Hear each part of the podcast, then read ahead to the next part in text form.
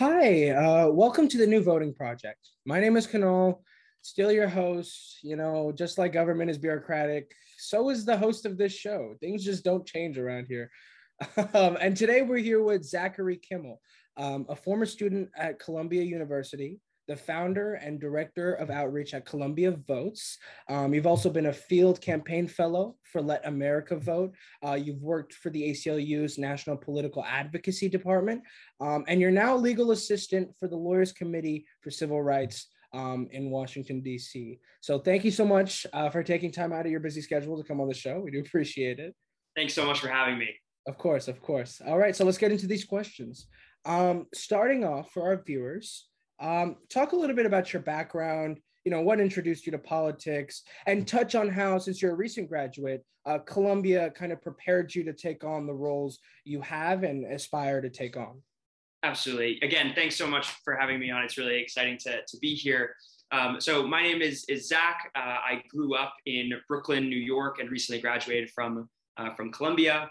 I think for me, some of my, my earliest kind of uh, political inclinations or sort of moves towards social justice, civil rights, uh, advocacy, um, I really think are, are, rooted in large part for me um, in, in my Jewish identity. I grew up in, in, a, in a Jewish home, not religious in any sense of the word. I never went to uh, you know, religious services. I didn't go to Hebrew school, um, but still for, for me and my parents growing up, Jewishness was a very, very real kind of historical, political, cultural force um, in our lives. And above all, uh, it was really sort of an, an ethical code, a sort of a, a, a, sort of a set of responsibilities uh, to pursue justice and do do good in the world. That's sort of the history of of anti-Semitism, of, of marginalization, the memory of the Holocaust, really created uh, a responsibility to, to do justice uh, in the world. So you know all of our all of our religious holidays our seders all of our all of our jewish uh, life growing up was really sort of political and deeply uh, deeply ethical that never again carried with it a real responsibility to do justice wherever you are and, and however you can.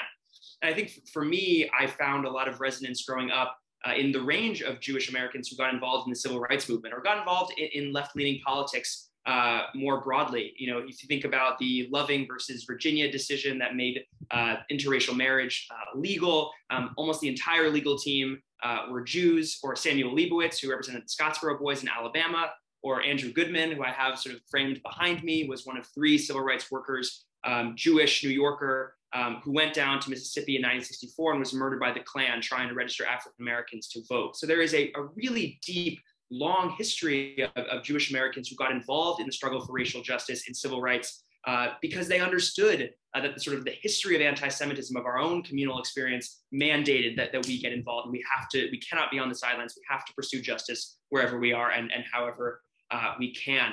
And I think coming to a school, uh, yeah, um, I was really encouraged and pushed to get involved uh, politically. But I think for me, being at a school uh, that is as political as, as sort of activisty as, as Columbia, um, it was interesting to me to notice uh, how few of my, my peers um, were regularly voting uh, in local, state, federal elections, that there was this political climate at Columbia, um, but very didn't really translate into getting students out uh, to the to the voting booth. And so I think that that sort of recognition for me was one of the early drivers towards towards my work uh, at Columbia Votes. I'm happy to speak more about. I know that will come up uh, later. Yeah, yeah. Uh, but really, the sort of but really the sort of the the idea of, of, a, of a school like Columbia being so politically checked in and so and so kind of committed to a range of, of social and political values that really matter to me um, but often actual act of voting, or the act of democratic engagement, democratic participation, um, kind of often often falling through the cracks. I think really inspired me to to get involved in the work uh, and the and the causes and the organizations that I ultimately did at school. Yeah, no, that that makes I, I commend you. I mean, most folks don't don't understand you know the mantle that they bear for public service. So so mm. course, thank you um, for for doing that. Um, but I guess you kind of answered my next question which was you know why enter politics? What specifically what why focus on law? You obviously you know what we talked about you're aspiring to be a lawyer um, sure. you're working for the lawyers committee for civil rights. Um, why why take the legal avenue you know beyond just advocacy and and policy and legislating? Why why spe- why specifically focus on on law? Yeah, I think I think it's a it's a really good question. It's actually one that I'm sort of still kind of wrestling with uh, myself. I think I've always been kind of torn between pursuing sort of the legal route, you know, the civil rights lawyer ideal, um, versus maybe you know going to get a public policy degree and sort of trying to work um, kind of on, on the front end, um, uh, the front end of, of the causes and the political advocacy that I, that I really care about. I think for me, you know, one of the clearest answers to sort of why law, why litigation, why be a lawyer, um, actually came pretty early on in my in my political journey. In my first college summer, I went down to Georgia to work for Let America Vote, as you mentioned uh, at the top. And while there, I was primarily knocking on doors for Stacey Abrams and other state and local candidates uh, who were committed to voting rights in some in some capacity. And Stacey, uh, if you're watching this, feel free to come on the show after Zach. Yes, Stacey, if, if you are watching this, uh, you know I think I think definitely would be a great great person to to interview. Um, yeah, so so working primarily for for her, primarily knocking on doors. I mean, really. Uh, I knocked on about 2,000 doors for her and for other state and local candidates that summer. Um, and I didn't have a car, so I was kind of all on all on foot that summer. So it was, you know, in, in the Georgia heat, it was a it was a tough um, summer. And I, I remember very vividly, maybe midway through the summer, um, there began sort of a, a, new series of news reports about a plan in Randolph County in Southwest Georgia, very rural, um, very poor, majority Black county. Um, and officials there had considered closing seven of nine polling places in the county. Uh, it, that basically would have meant, you know, the county, nobody in the county, again, majority poor, majority rural, majority Black county uh, could participate in, in the election. A clear attempt uh, at, at, voter suppression to try to subvert and dilute the power of, of the county in the election. And almost immediately, every single civil rights organization that I could think of, the NAACP, the ACLU, the Campaign Legal Center, the Lawyers Committee, basically the you know the the Avengers of civil rights, all came down. I like that the Avengers. Right. It, really, you know, it really was sort of a, the Avengers assemble of voting rights. Everybody came down to Georgia uh, and basically, you know, told the county officials, if you pursue with, if you proceed with this plan, we will we will sue you. Uh, and, and you will lose. Uh, it is very clear that, that we will we will take you to court, we will litigate this, and we, and we will win. Uh, and eventually, they dropped the plan, and the and those polling places in Randolph County remained open. Uh, and that, to me, was a real kind of inspiring moment of not only the power of legal advocacy, the power of litigation, but merely the threat of litigation. You know, they actually never even filed a lawsuit, but simply the threat of the power of the law, the power of uh, litigation to actually protect and preserve and safeguard sort of fundamental civil and democratic rights. Uh, that was a really inspiring moment for me. Um, I think really catalyzed sort of the, the, push towards law school, the push towards litigation, um, and something that really sticks with me. That that that you know you can you can definitely work to pass good laws on the front end, uh, but you also definitely need committed people who are fighting those bad laws on the back end. Yeah, no, definitely. I actually work with a lot of civil rights lawyers, um, including some from the ACLU here in the Bay Area. So trust me, I understand. Yeah. You know, the legal the legal perspective is is quite valuable. Um, Absolutely. Actually, you know, tangibly trying to accomplish a goal. Um, but let's talk about your work with Columbia Votes. You know, sure. the idea is give me that student, you know, activist perspective why did you pursue why did you found columbia votes you know what did the organization ultimately do under your leadership um, and and what are the core values and and objectives that that columbia votes is trying to or was trying to accomplish did so and and the future you know uh, pathway? Absolutely. Uh, so as I, I think the, the real core the kind of catalyst for this um, was that summer in georgia. When i came back to school in the fall as a sophomore I had had this really energizing, all-consuming, you know, civil rights, voting rights, politics uh, summer, and I, and I really dove in with both feet. I got involved in every single democracy voting rights organization that I could find at Columbia. And at a point in time, I think I was in, you know, four or five different clubs, all with similar kind of democratic voting rights, get students voting goals. But quickly, early on in the fall of sophomore year, I noticed that there wasn't really any infrastructure linking any of these organizations together. They all shared very similar goals, but the leaders really weren't communicating with one another. Resources were kind of being spent uh, redundantly. And then, and even though the ecosystem of democratic clubs and organizations was really crowded, the really kind of nitty gritty work of registering students to vote was often falling through the cracks. Um, so in that, noticing that this was unsustainable, that we were missing a really incredible opportunity to register students to vote and get students turned out, um, I brought all the leaders together of those various organizations to form what I, I, originally called it the Columbia Coalition for Democracy. But then I, I, shifted the name to Columbia Votes. It's a lot cleaner. You know, Coalition for Democracy is a little clunky. I'm happy with the name. Long. It's, it's a little, long. long. Yeah. Columbia Votes is, is much cleaner. Uh, but that was sort of the idea of Columbia Votes to be the unified, centralized body of voting rights, democratic advocacy um, at, at the student uh, at the student undergrad level after you know two and a half years, we're going we're going on our, our third birthday in, in the fall fall of 2021. Um, we you know we've registered several thousand undergraduates to vote. We used to do in-person voter registration drives all across campus. We then had to shift uh, to sort of online organizing during during obviously during the pandemic and the virtual school year. Um, I did a lot of outreach with our student athletes. I would kind of go team to team, uh, registering our student athletes to make sure that they were all registered to vote. And we had sort of club specific outreach across the university to uh, you know musical ensembles race and uh, affinity based organizations all of these different sort of pockets of, of campus to make sure everybody had the resources they needed to register to vote uh, and participate. I was involved in creating a uh, organization sort of at the administrative level of columbia um, called cu engage which was the university wide civic engagement committee designed to sort of coordinate efforts across the university we were able to develop really incredible collaborative partnerships with a very variety of our graduate schools and professional schools like our law school, public affairs, public health, uh, our medical school, uh, all of these very social work school, journalism school, all trying to build up their democracy, their registration efforts. Uh, and then one of the things I'm, I'm proudest of, um, and, and you know, you mentioned you, you worked with one of my one of my good friends through this, um, was developing the Ivy League Votes Challenge. Our our eight Ivy League institutions um, often compete academically or athletically. Um, but the, the premise of the Ivy League Votes Challenge was actually to get these schools competing democratically. So the Ivy League Votes Challenge was a, was a nonpartisan, all in good fun civic engagement competition featuring all eight Ivy League schools um, that took place uh, in, the, in the fall of, of 2020. And I think for me, what has been sort of the, the driving ideas or sort of driving uh, impulses behind Columbia Votes' work, I think are, are twofold.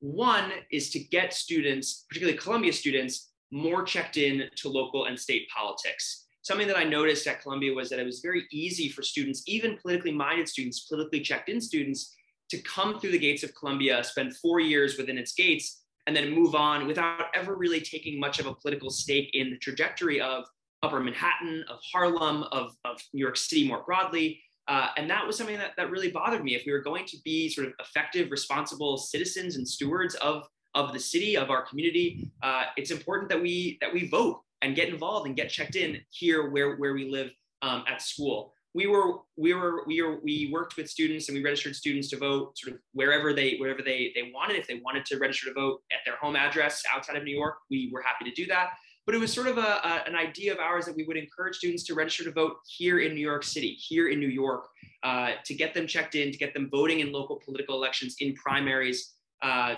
because I think that that sort of that being politically rooted in the community where Columbia uh, exists um, was something that was really, really important uh, to me. The other thing that I think is really critical about Columbia Votes and other organizations like it um, is that college comes at a really interesting time for people politically right when you go off to college, you're, you're tend sort of de- you're developing your political ideas, you're developing sort of how you see the world, how you interact with the world um, politically, um, and often you turn 18 or you turn sort of of voting age right as you go off uh, to college, and sometimes you could have an election in the fall, you know, a month after you get onto campus. Uh, so it's a really critical time to get to capture students and capture that political energy and turn it into um, actual participation. What we know from, from our research and from, from sort of national research is that voting really tends to be habitual. So if you get in the habit of voting early and, and, and sort of in every election, even local down ballot elections, you're more likely to vote uh, later on. Um, and you know most most of that sort of habitual voting comes from one's home community, one's family. If you grow up in a household where voting is very common, if you grow up in a neighborhood where voting is very common, you're more likely to go out and vote um, yourself. So at this critical time when students are turning 18, are turning political, are, are eligible to vote, they're severed from their home communities. They're severed from their families. They're not connected to their home communities anymore. So it's really, really important to capture students, especially incoming first years, and get them voting because it is that habitual thing that if we can get you voting that first time, that first election, you're more likely to vote uh, in future elections down the line. So the idea that really resonates with me uh, is the idea of being a Columbia voter. Sort of, I am a Columbia voter wherever I go, even if uh, even if I, I never vote in New York City again, even if I spend four years here and never come back to New York, we want to be the organization that got you in the habit of thinking about registration, thinking about deadlines, thinking about all local primaries and upcoming elections, getting you in the habit of thinking politically, of thinking civically, um, so that you can be that active, engaged citizen even after you pass out of the gates of Columbia uh, and go off into the world. Wherever you find yourself, you can be that engaged, engaged political citizen. That idea of being a Columbia voter wherever you go um, is really something that resonated a lot uh, with me and sort of trying to get students um, voting habitually so that when they go off, um, they have all the tools and resources they need to really be um, active and confident participants in our democracy. Yeah, that makes sense. Actually, most voters um, who vote when they're 18 are more likely to be lifetime voters. Right. Um, Absolutely. You know, if they so yeah, starting early is is always the motto, right? Yes. They, they, teach us the alphabet in kindergarten. So yeah, that, that, should that should be a bellwether of something. Exactly. uh, but let's let's kind of circle back. Let's take sure. a let's take a historical turn. Um, 2020. You know, yeah. um, once in a century pandemic still going, uh, unfortunately. Um, a, a, a, huge national election. You know, forget down ballot. I was working in the down ballot, you know, county and municipal and state races, but you know, general election, federal races, the presidency. You know, what are your thoughts on what happened in the 2020 election? Um, you know, g- give me give me your two cents. Yeah, I mean, it, it's it's sort of hard to hard to even wrap one's head around what it was and what we saw um, especially when I feel like so much of how I think about the election in hindsight is sort of blurred with uh, with January 6th and sort of the other sort of political events that really have been, um, you know, on of, of national concern. Uh, as I as I mentioned, you know, off, camera, there was there was a bomb threat in D.C. today. Um, someone, you know, a, sort of a similar January 6th ideology, sort of still still per, uh, permeating um, across the country. And so that it's it's challenging to even think about what what the takeaways um, are.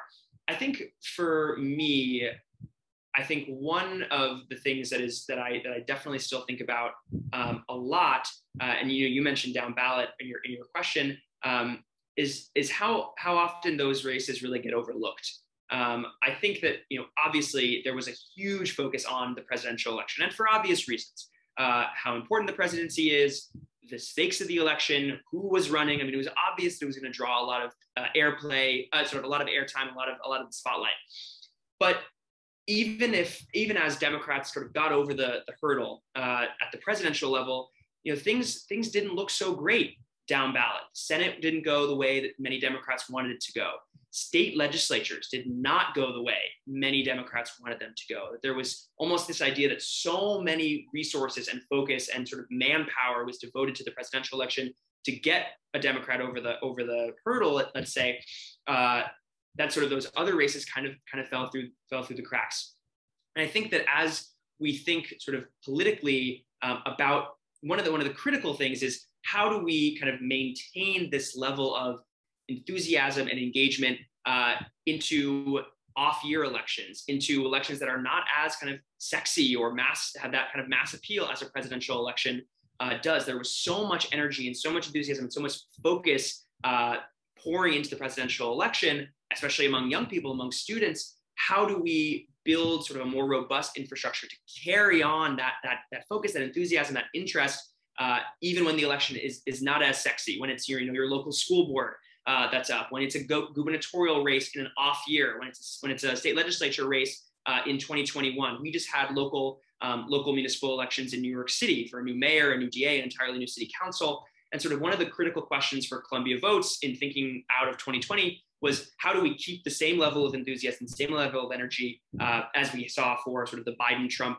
showdown uh, at these local elections, which, which, don't get the kind of airplay, don't get the kind of uh, focus um, that maybe maybe they should. Right. So that that's definitely a, a, thought that, that I am still working through, and I don't really have a good answer for how do we maintain um, that enthusiasm. Uh, I think that is just something that has to be sort of front of mind. How do we continue to channel um, that enthusiasm, not into sort of a one-off? I voted in 2020 because obviously I had to, um, but into I am now a habitual voter. I am now an engaged, checked-in political citizen. Uh, that that's really something that that's been on uh, my mind uh, my mind quite a bit. Right. Yeah. No. Most folks need to understand. I think it's it's kind of a, a gap in in um, the knowledge of sure. how, how how political processes actually work. Know, and, and it's not to say I blame, you know, the average voter. The average voter has no time, is most likely working a nine to five, getting minimum wage, and has a family to take care of, and bills and expenses and a day to day operation. They're tired, um, etc. There's fatigue, right? There's fatigue. There's exhaustion, um, and then there's kind of ignorance that that builds up sure. because of that. So, sure.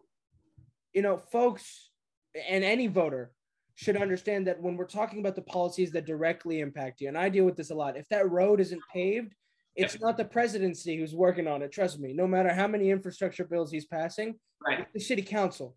If we're talking about the DA, the district attorney, and, and you're worried about, you know, incarcerating black and brown people across this, the country, it's the district attorney, it's the sheriff's office. They're working together on it, you know, and it's the city or the county that's deciding the budget that's allocated um, to, to, to those auxiliaries of government. So, you know, I think it's just a gap in understanding. You know, it's that politics more than than what most folks assume is happening to you because your local representatives 100%. are working on it. You know, not even your congressman uh, as much. It's, it's really your city council, your county, your DA, your state legislators that are deciding what's happening to you where you are.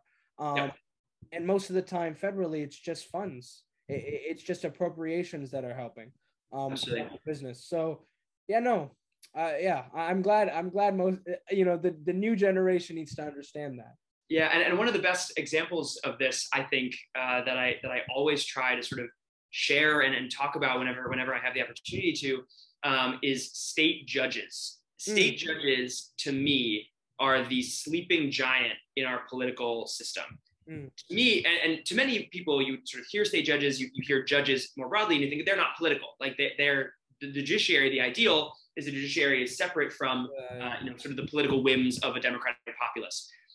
At the state level, and this is this is something that I really dug into a lot during my internship at, at the ACLU. Actually, um, was across the country in many states, state and local judges are democratically elected often in, in many states in partisan elections. You can run for the state Supreme Court in North Carolina or in Texas uh, as a Democrat or as a Republican, explicitly on the ballot.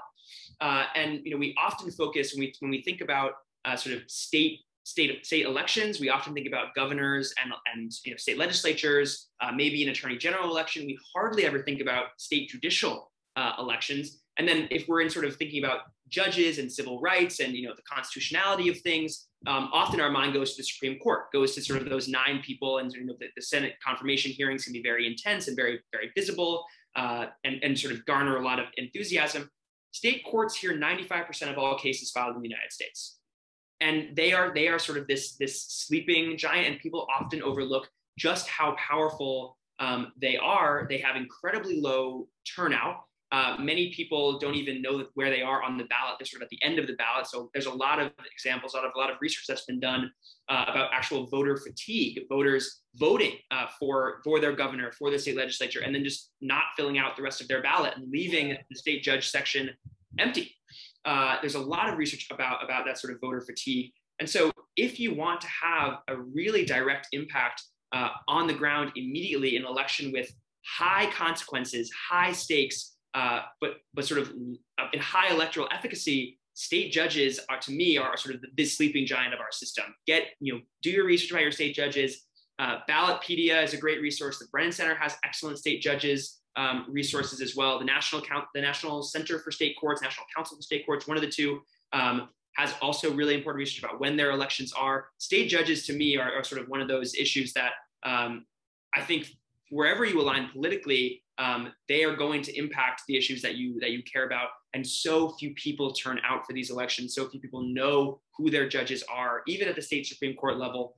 Uh, and so to me, that that is really something I always try to bring up um, as an example of you know getting involved locally, getting involved um, where your vote can really really swing uh, an election on on issues that you really care about, on the causes that really motivate you, that get you out to the polls in the first place. Yeah, no, I've you know I personally I've never even thought of state judges. Yeah, see, and and you're a politically checked in person, and like that, there you go. Uh, you know why? Because I think the sleeping giant is actually the, the district attorney. The, oh, fair. So I, I, think I think an argument about about who the sleeping giants are is is totally fair. Um, and and also, you know, there are some states that, that don't elect their judges. To be to be clear, many some states also do gubernatorial appointments, and so electing your governor is sort of vis-a-vis electing your judges. Uh, but many states have direct election of judges, and and those are if you will live in one of those states, find out how your state gets its judges. If you're watching this, find out how your city gets its judges, how your state gets its judges, uh, and and because you might you might have a vote on something that really really matters to you, um, from voting rights to criminal uh, criminal justice to reproductive rights to immigration to literally any issue you care about. Uh, these judges are really critical and really influential, uh, and you you could really you could really have have a pretty powerful say um, if if your state is one of those that that elects its judges directly. Yeah, no, makes sense. Now, my next question is very simple, and there's sure. really only one answer to it. Um, is voting important? Yes. That's a good answer. You know, most you know, some people take a lot a lot longer to answer. Easy, quick, automatic. yes, good. Now, should you know, I'm I'm 17. Yeah. I'll be able to vote in my first election next year. I'll be in the primaries and the general. Very exciting. And I'm pre-registering, so you don't need to worry about you know. Uh, that, you beat me to it. Exactly. Um, should should 16, 17 year olds? I'm not sure if you know, but you know, school boards really decide education policy. You know, like I said, municipal governments have an impact on day to day. Should 16, 17 year olds be empowered um, and have the right to vote, be eligible to vote, you know, at, at a certain level or, you know, be able to vote in every single ballot issue or proposition or, you know, candidate? Should they be able to vote for their school board, um, uh, you know, representatives? Um, should young folks because the idea is to get civically engaged right and like we've been talking about starting early usually leads to the best outcomes yeah so should 16 17 year olds should gen z at least our generation sure. have the right to vote i think my my and this is something that i, I haven't admittedly given a, a, ton of thought to um your you know your question really sort of is has been spurring a lot of thought for me I think my answer is is, is yes. I, I don't really see much uh, of, of a harm uh, to it. I think that sort of the, the, the, counter argument would be, well, they're not they're not old enough, they're not mature enough. Um, I actually would argue. I think I think Gen Z, in, in stark distinct, you know, distinction from our previous you know generational elders, um, are a lot more checked in and a lot more knowledgeable um, uh, than than their previous generations politically, civically, um, and even if you are not checked in politically yet, you know the accessibility of the tools to get checked in to get engaged to get sort of conscious of these issues um, i think is far more accessible to us sort of growing up in the internet age growing up in the social media age um, and also i think having a really good sense of what looks fishy on the internet and what looks genuine on the internet um, maybe better than our than our elders do uh, i think we i think we are in a really good position uh, you know to get involved uh, early and like we said earlier, I really like the idea, sort of as a, as a sort of a civic uh, a civic prerogative. How do we create a, a, a citizenry, a, a, body politic um, that is a regular, you know, habitual participant in democracy? How do we get as many people as possible voting as regularly as possible, as as, as frequently as they are eligible to do so? And the, all the research suggests starting them early, starting you know, starting that habitual thinking about voting, thinking about your deadlines, thinking about your community politically, thinking about sort of how elected officials at the state and local level impact you and your life and your family's life and the life of your school and the life of your uh, church or synagogue, the life of life of your community, um, your local community, your state community, your, your national community.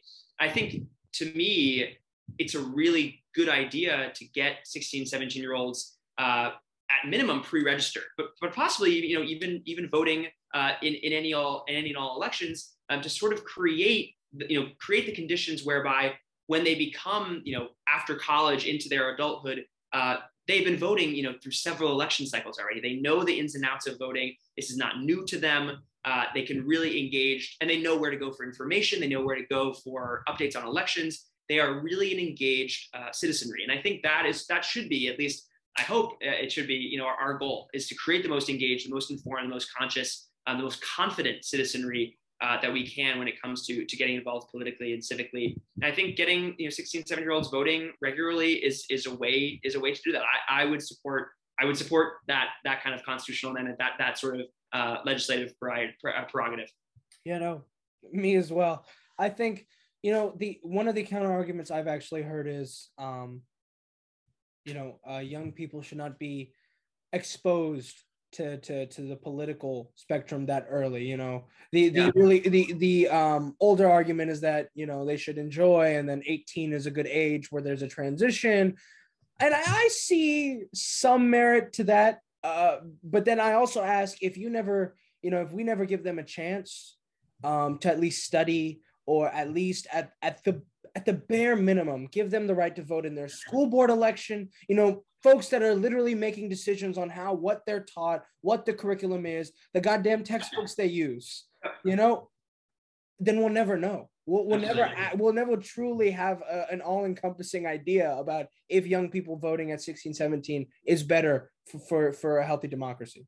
Yeah I, I mean i agree with you completely. And i think i think to that kind of argument you know so let's let's protect young people from sort of the rigors of politics uh, by by preventing them from voting. I actually think uh, what I would say is sort of twofold. One um, is that that kind of argument suggests that you know 16 and 17 year old these are totally happy carefree years like all is dandy and then you turn 18 everything becomes miserable. Like everything oh you start paying taxes you start voting you could be you could go serve in the military. Like everything becomes really dark and very scary.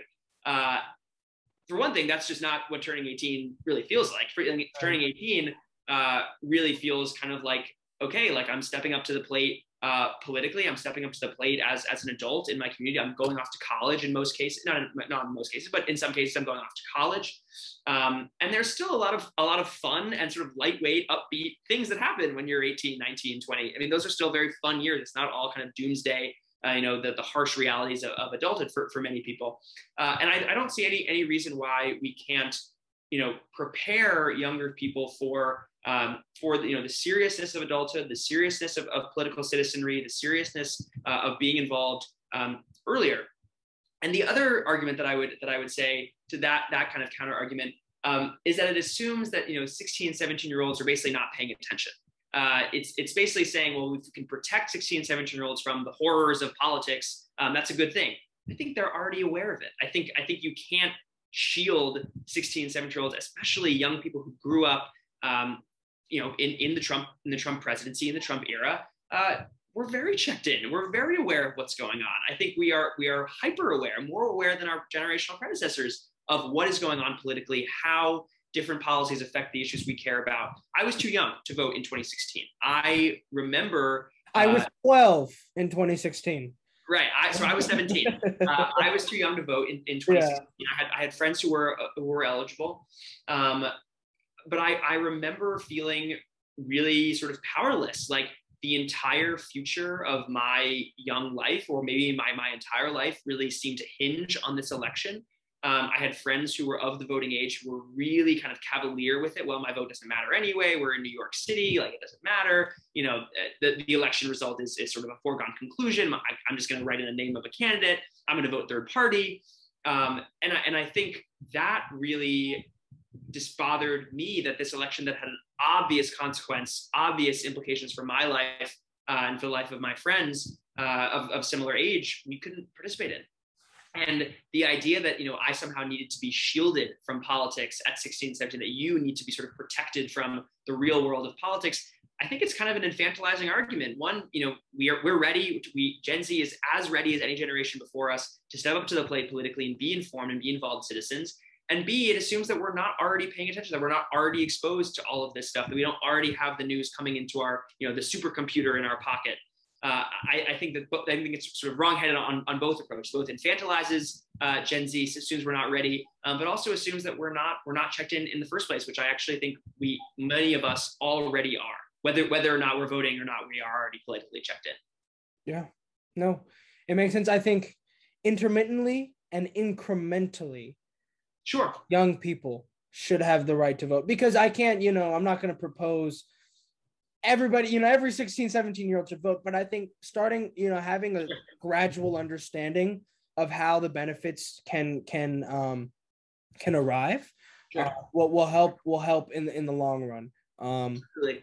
Absolutely. Yeah. But let's talk about Georgia because this is a heavy and dense question. Sure. Um, Georgia, Texas, we see voter restrictions, voter suppression. I mean, yeah. like I said, I'm a poll worker. And if I was a nonpartisan poll worker in Georgia and I tried to give somebody a water bottle, I could be imprisoned for up to five years with heavy fines. Yes. So what are your thoughts on what's happening in Georgia? You've obviously been down there, worked for Stacey Abrams, who runs Fair Fight now. You know, again, shout out to her. Please, please come on the show. I know Zach would love to watch that episode. I would. That would be great. Uh, but kind of discuss, you know, what you think is happening there and what we should be doing, you know, from an outside perspective, um, and how young people should be reacting. Absolutely. It's to me, I think this issue and how we respond to it is really going to be sort of definitive uh, of, of this of this era politically you know despite all of the you know other legislative proposals achievements perhaps you could say um, of the current administration how how we respond collectively to sort of the challenge of, of voting rights the challenge of voter suppression the urgency of this issue i think will really will really define us and really will, will be how this this period of time um, is remembered. What you are seeing i think now uh, has been brewing for a while. This is not a new phenomenon. The history major in me has to share uh, you know that that voter suppression and distortions of the electorate, distortions of democracy, is one of the sort of the oldest tricks in the book.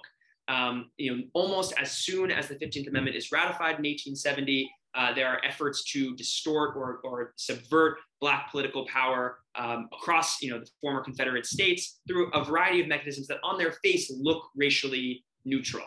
Uh, a literacy a literacy test, a poll tax, a grandfather clause, all of these things sort of look or have the semblance of appearing racially neutral, but of course, you know, take an absolute sledgehammer to black political power um, at the end of Reconstruction. Then you have sort of the, the crowning achievement of the civil rights movement, which is which is the Voting Rights Act of 1965. The VRA really is, is the, the, the gem, you know, the centerpiece of, of all the civil rights legislation.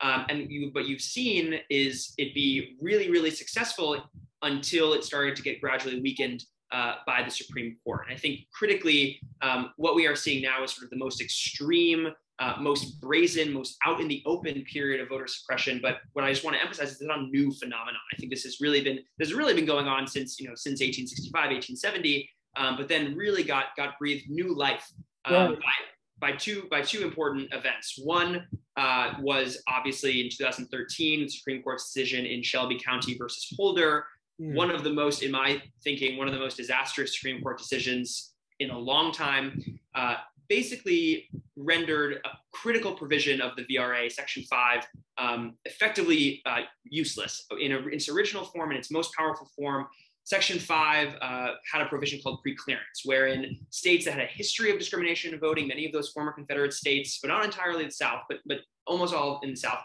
uh, had to submit any proposed voting changes to the Department of Justice for review and approval before it went to, into effect.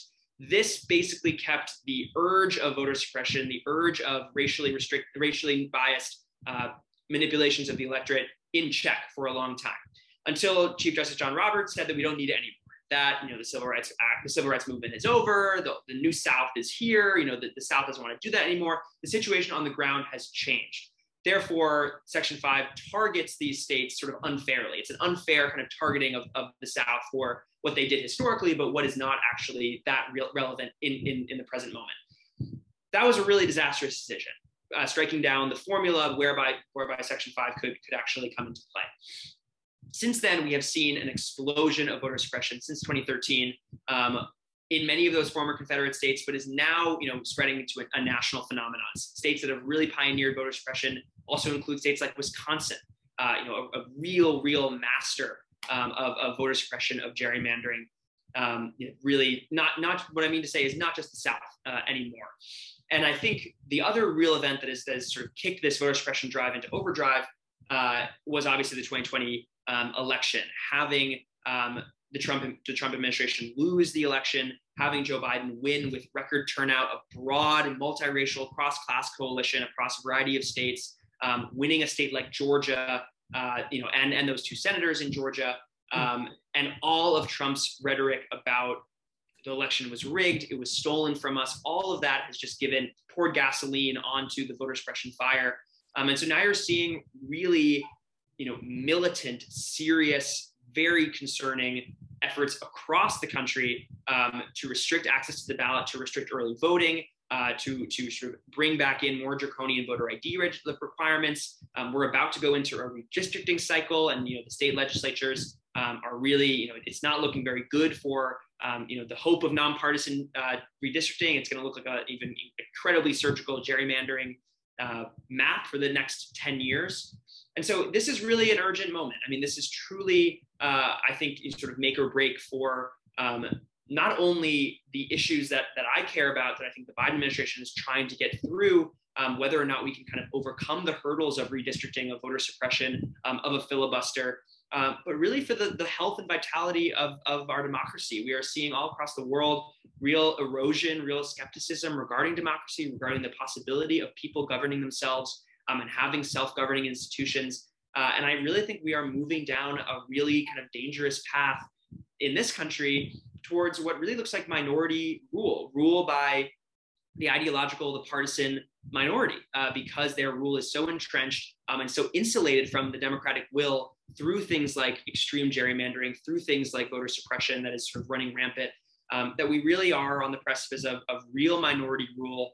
Uh, and, and what is, I think, increasingly a concern, sort of a separate concern about voter suppression that I always come back to is so many people are really, really concerned about sort of an ex- extreme extremism within our politics, a tribalism. No one's talking to each other anymore. Everybody hates each other. Everybody's yelling. The temperature of our politics are really high. Things are really, really intense.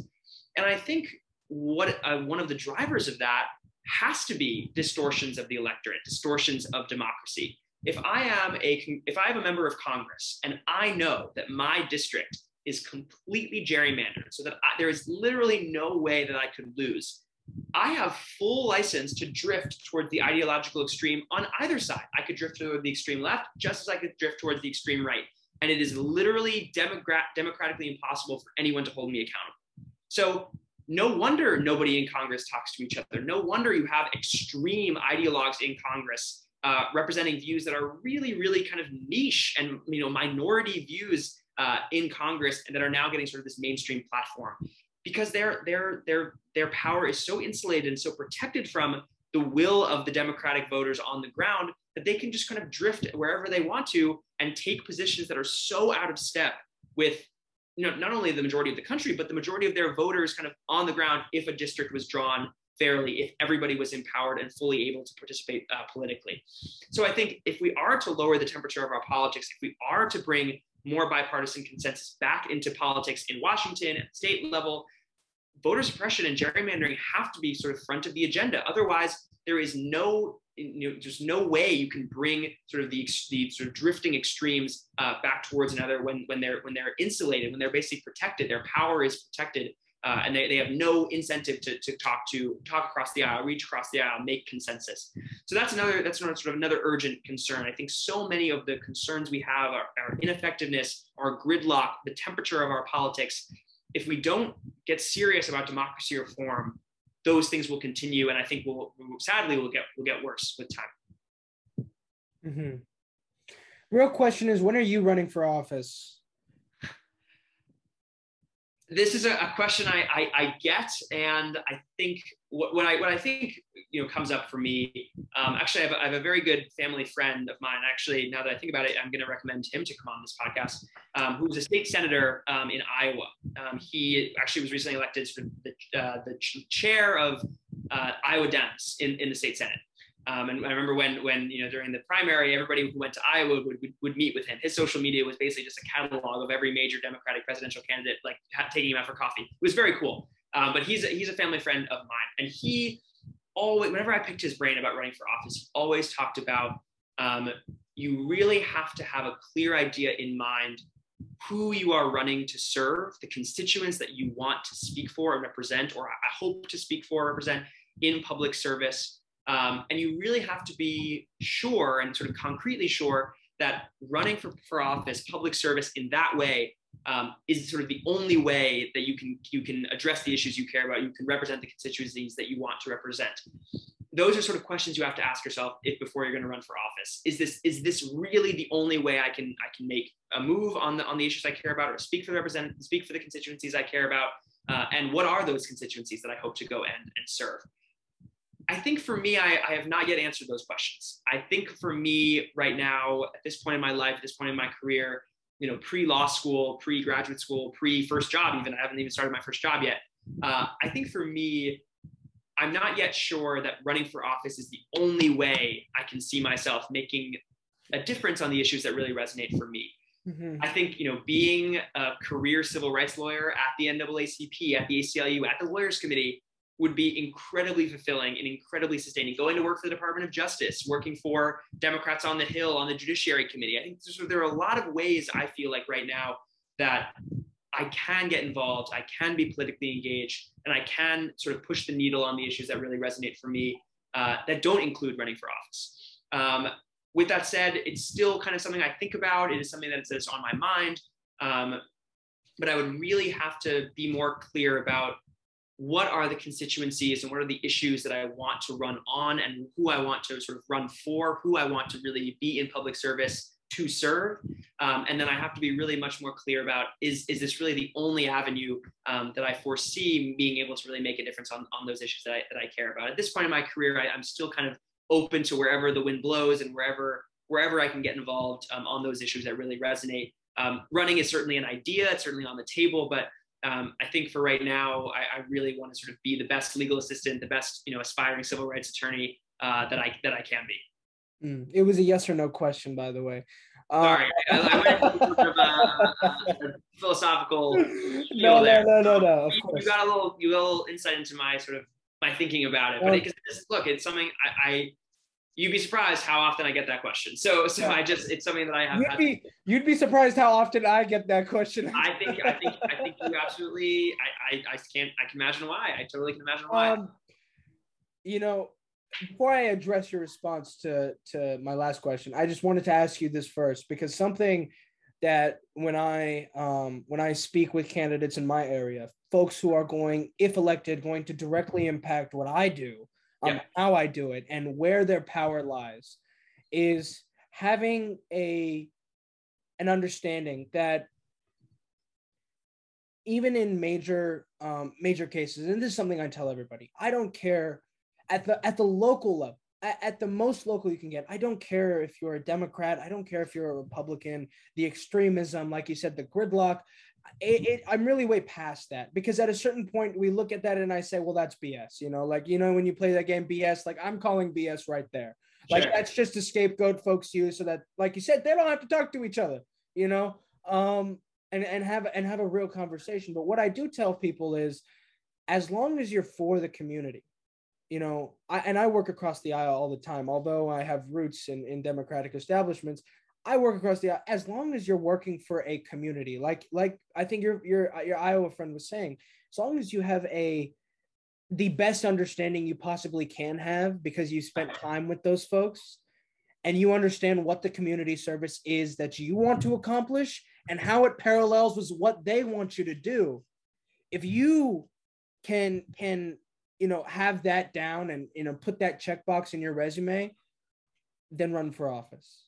Yeah. You know, then run for office because I, I, then at that point, uh, even if I am diametrically opposed to what you believe in, I can respect you. Sure. You know what I mean? And that's sure. what I think what the political system lacks is people do what they want to do because they want to do it and not because what others believe they should do. Right. Um, and, and, you know like i said i could be philosophical too uh, but just to just to address what you said before i really like the historical avenue. One thing i would add because i've studied history for multiple years good yeah. five on APUSH. okay? That's that's obviously the best thing the best thing i've heard. Exactly. I'm qualified to say these things no. But um i you know something patrick brought up and you know shout out to patrick uh, cornell votes um, is that in the constitution in the original, you know, adaptation of the Constitution, not a single, you know, there's not a single reference to to, to the right to vote or, or voting rights in general. Um, and and something I would like to add is no matter how democratic you know we believe in our current society 250 years after you know this this republic was established is how democratic our ideals actually were then sure how much we've evolved to now um, sure. And so i think voting rights just to end off is the most critical issue there has ever been in united yeah. states history. Um, because like we said where we where we started and where we are now completely different but very reminiscent. Because in my opinion we've been dealing with that issue since you know you know thomas jefferson and, and james madison got it up together and said hey let's write a constitution and the bill of rights you know what i mean? Um, but yes no thank thank you for your input. I think i think uh, it's really interesting to hear from from from a lawyer or almost a pre-lawyer perspective on, on what he thinks is going on but just in closing sure i would like to ask what is your advice to my generation, Gen Z. Again, I don't know where they got Z from. I would like it if it was just like Gen A, B, C, you know, like just follow the alphabet. Yeah. Or Z. They just took a letter. They're like, you know, Z sounds cool.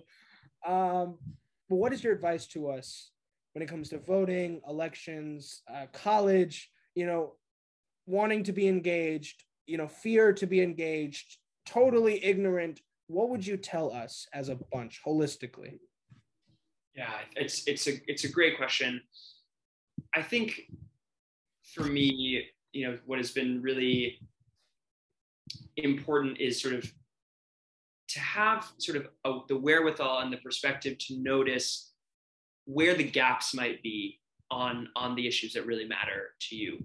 The the most important experience, the birth of Columbia Votes as an idea, as an institution, was recognizing that amidst a, crowded ecosystem of organizations doing kind of similar stuff, actually registering students to vote was really falling through the cracks.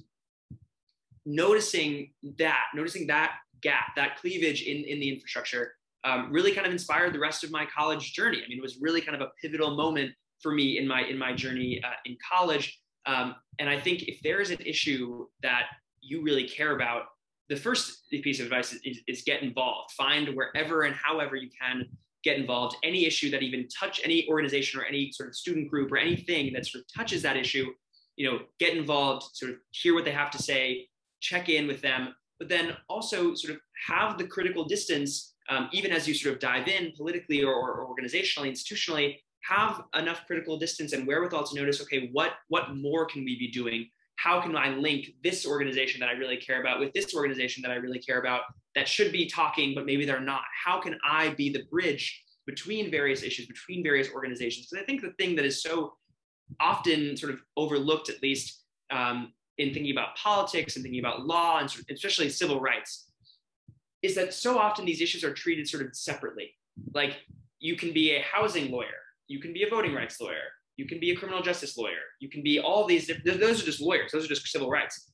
Any one of those issues, housing, voting rights, criminal justice, education, economic justice, any of them can be the sort of intersecting point. You can sub in any of those as the middle, and it'll still make sense, it'll still function. But so often they are really treated as sort of independent silos. People get very spe- you know, specific and very kind of uh, siloed away from each other. And there's often not the kind of dialogue and communication across issue, cross organization that, that might be needed.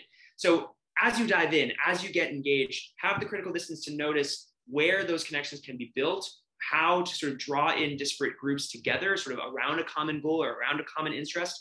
And don't be afraid to step up to the plate and be that intersecting link. Be, you know, bring the two student organizations together, bring an administrator on board, get your favorite professor on board, like be that intersecting link be that nexus point because these issues are a lot closer than often they appear. They appear really disparate and really separate, but often they're a lot closer uh, than than they appear. Um, and I think I think that that is really sort of some of the advice that I would give as as you get involved, as you dive in, you dive in with both feet. Get get as involved as you can, whatever resonates with you. Um, and as you get involved, you'll figure out what actually resonates with you. Uh, but then don't be afraid to sort of to bring disparate groups together to really create coalitions, to create you know cross group dialogue, cross group advocacy, because um, I think that's actually when we are at our most uh, effective when we realize that our that our respective issue areas, our respective passions or commitments are actually much closer together and much less far apart uh, than, than we might have thought. Yeah, No, I could believe it. The intersection of everything is everything. Yep. Um, I, the, no, somebody needs to put that on a cat poster and put it above like a bathroom or something. Um, yeah, no, that that was that was really great. Um, how can just as we close out, how can people stay updated on you yourself, what you do? You want to link your Twitter or something? Yeah, I, feel free. Uh, I'm I'm a little new to the Twitter thing, but I'm trying to get like more of a more of a political following. Um, it's at Zachary Z A C H A R Y underscore Kimmel K I M M E L. Also, feel free to follow uh, the Lawyers Committee for Civil Rights if you are interested in civil rights, in social justice, um, in law. You know, the prominent civil rights organization in the country. It's at LawyersComm on Twitter. Um, I'll be working in the Criminal Justice Project. Also, feel free to email me if anyone watching this has a question about, about civil rights, about Columbia, about law school, about the Lawyers Committee, about internships. Um, my email is zachary.a.kimmel. I'm sure, at gmail.com. I'm sure, I'm sure you can, you can link that. Uh, feel free to get in touch with me. Happy to talk um, about, about civil rights, about law school, about you know, sort of any, anything that, anything of interest. Uh, just happy to, happy for people to, to stay in, involved and would love to sort of bring forward the next the next crop, the next generation, uh, sort of coming behind me. Yeah, no, of course. And if the lawyers committee can follow me back, that'd be great. I will. I'll t- I'll touch base with them. Uh, we'll work something out. Don't worry. Exactly. I'll, I'll, try to pull a string or two. Exactly. uh, uh, and if not, I can pull a couple strings. Uh, sure. And is there anything you'd like to add before we log off? No, I'm, I'm, I'm really, I'm grateful to, to, to you for doing this. I think this is really uh, amazing. And I hope, I hope, you know, the viewers are, are inspired to, you know, to get their, get their shoes on, get it, grab a clipboard, get involved, like wherever you can, whatever community you're a part of because uh, because we need you. And this, I think the issues that that are on the table now are are, are so urgent that we need really all, all hands on deck if we're going to sort of meet the the urgency of, of this moment. So even if you're if you're watching this and you sort of make one phone call or make one donation, that's still getting involved. Um, so I'm, I'm, I'm grateful to be a part of this. I'm glad that you brought me on, and I hope hope somebody out there was was inspired by this. Of course, and I think they will be. Um, so yes, thank you so much for coming on the show. Thanks so uh, much. anytime you want to come back, bring bring folks from the lawyers committee, talk about the issues that matter to you and what you're working on. We'd be happy to have you back on. Um. I've actually been meaning to get a multiple kind of you know kind of interview, multi-led. It's in the works. I'm working on sure. it. Sure, cool. I'll, I'll stay tuned. Exactly. So yeah, no, stay tuned, please. Um, like and subscribe new content coming out soon. But yes, thank you so much, Zach. Um, and yeah, I'll catch you on the flip. So much. Take it easy. You too. Peace.